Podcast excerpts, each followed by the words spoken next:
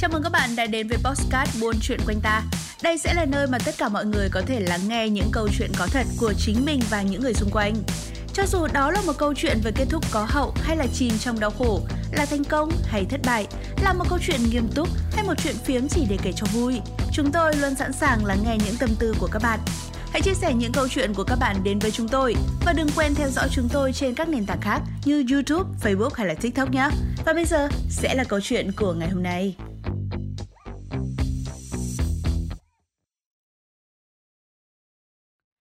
Tôi là một siêu đầu bếp đã mất đi vị giác.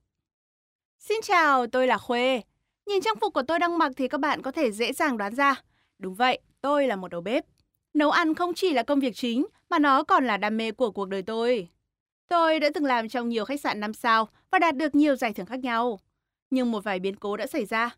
Tôi đã sống những ngày tháng đèn tối nhất cuộc đời mình trước khi tôi đứng đây và kể lại cho các bạn nghe về câu chuyện của mình. Mặc dù đối với tôi, được đứng bếp và nấu những món ăn mình yêu thích là một điều tuyệt vời, nhưng tôi cũng không thể phủ nhận rằng công việc này khá vất vả và khiến tôi không còn nhiều thời gian cho những mối quan hệ xung quanh, đặc biệt là với Thái, bạn trai tôi, dù anh ấy đã phản nàn vài lần. Tôi phải làm việc từ 10 giờ sáng đến 9 giờ tối, nên chúng tôi chỉ có thể gặp nhau vào khoảng thời gian mà cả hai đều rảnh. Tôi nghĩ ai cũng có công việc riêng của mình và anh ấy sẽ hiểu cho tôi. Nhưng không, anh ấy đã tìm ra hạnh phúc bên người con gái khác. Hôm đó khi tôi đang ở chỗ làm, bạn tôi đã gửi tin nhắn cho tôi. Đó là hình ảnh bạn trai tôi đang tay trong tay với một người con gái khác. Tôi không tin vào mắt mình. Tôi gọi cho Thái, nhưng kết quả là anh ấy không nghe máy.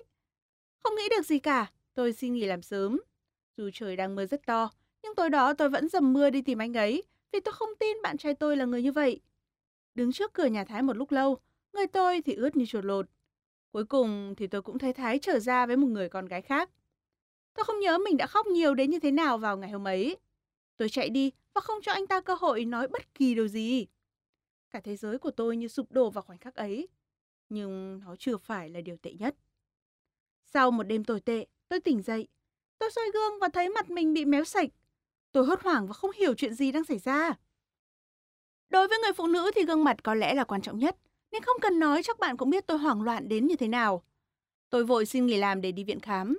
Bác sĩ nói với tôi rằng tôi bị liệt dây thần kinh số 7 do tối hôm trước dầm mưa và bị cảm lạnh. Tôi chỉ biết cười gượng. Đúng là khi chuyện gì tệ hại xảy ra thì nó sẽ xảy ra theo cách tệ nhất. Tôi xin nghỉ làm vài hôm để chữa bệnh và cũng là để ổn định lại tâm lý. Thời gian rảnh ở nhà thì tôi sẽ sáng tạo thêm các món ăn mới để quên đi những điều tệ hại này. Tôi đã nghĩ như vậy đấy.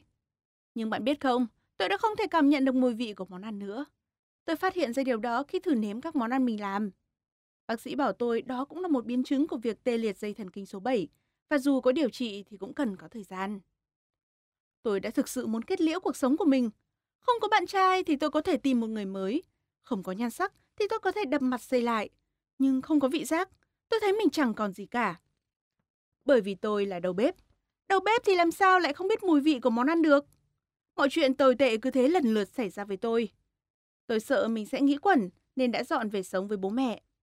Bố mẹ tôi biết chuyện nên đã luôn thay phiên nhau ở cạnh tôi. Tôi xin nghỉ việc và chỉ quanh quẩn ở nhà. Sau hai tuần chữa trị thì mặt tôi đã gần như bình thường trở lại. Nhưng còn vị giác của tôi thì vẫn vậy. Ngày nào tôi cũng tập ăn chua, ăn cay.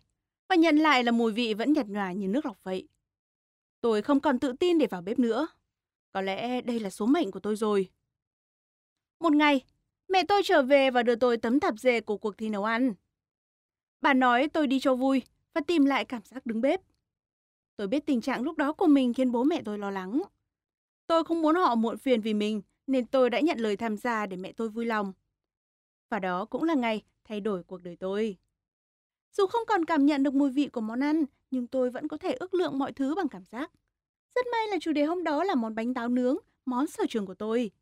Tôi chẳng nghĩ gì về giải thưởng hết. Tôi chỉ nghĩ rằng dù kết quả có tệ đến như thế nào thì cũng không ai đánh giá tôi cả, và tôi có thể nấu ăn thỏa thích. Nhưng không ngờ rằng tôi đã đạt giải nhì trong cuộc thi đó. Nó như một nguồn sức mạnh vô hình giúp tôi có thêm động lực sống và theo đuổi đam mê.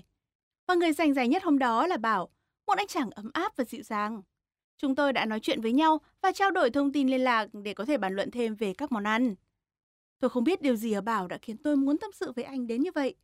Tôi còn kể cho anh ấy nghe về những gì tôi đã trải qua và tình trạng của tôi lúc đó. Tôi nghĩ rằng chỉ là tâm sự để giải tỏa suy nghĩ trong lòng thôi. Nhưng Bảo lại rất nghiêm túc. Anh ấy lo lắng cho tôi và đưa tôi đi nhiều nơi để chữa bệnh. Chuyện gì phải đến thì cũng sẽ đến. Tôi và Bảo đã yêu nhau từ đó. Đến tận lúc ấy tôi mới biết anh ấy là chủ một nhà hàng lớn gần chỗ tôi ở. Có lẽ đây là lần đầu tiên tôi cảm thấy thán phục một người đàn ông. Anh ấy nấu ăn giỏi, đầu óc kinh doanh không tệ và vô cùng yêu thương tôi. Cuối cùng thì tôi đã hiểu vì sao những chuyện tồi tệ xảy đến với mình cùng một lúc như vậy. Vì nếu không có những thứ tồi tệ ấy, thì có lẽ tôi đã không gặp được người đàn ông của cuộc đời mình.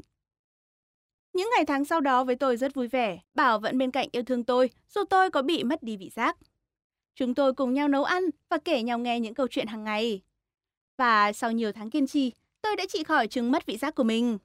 Tôi vào làm tại nhà hàng của Bảo và cuối năm nay chúng tôi sẽ tổ chức đám cưới. Qua câu chuyện của bản thân mình, tôi chỉ muốn bạn hãy cố gắng, đừng bao giờ bỏ cuộc nhé. Vì cầu vồng chỉ đến khi nếm trải qua cơn mưa mà thôi. Cảm ơn các bạn đã đến với Postcard Buôn Chuyện Quanh Ta. Đây sẽ là nơi mà tất cả mọi người có thể lắng nghe những câu chuyện có thật của chính mình và những người xung quanh. Cho dù đó là một câu chuyện về kết thúc có hậu hay là chìm trong đau khổ, là thành công hay thất bại, là một câu chuyện nghiêm túc hay một chuyện phiếm chỉ để kể cho vui, chúng tôi luôn sẵn sàng lắng nghe những tâm tư của các bạn. Hãy chia sẻ những câu chuyện của các bạn đến với chúng tôi và đừng quên theo dõi chúng tôi trên các nền tảng khác như YouTube, Facebook hay là TikTok nhé. Còn bây giờ thì xin chào và hẹn gặp lại.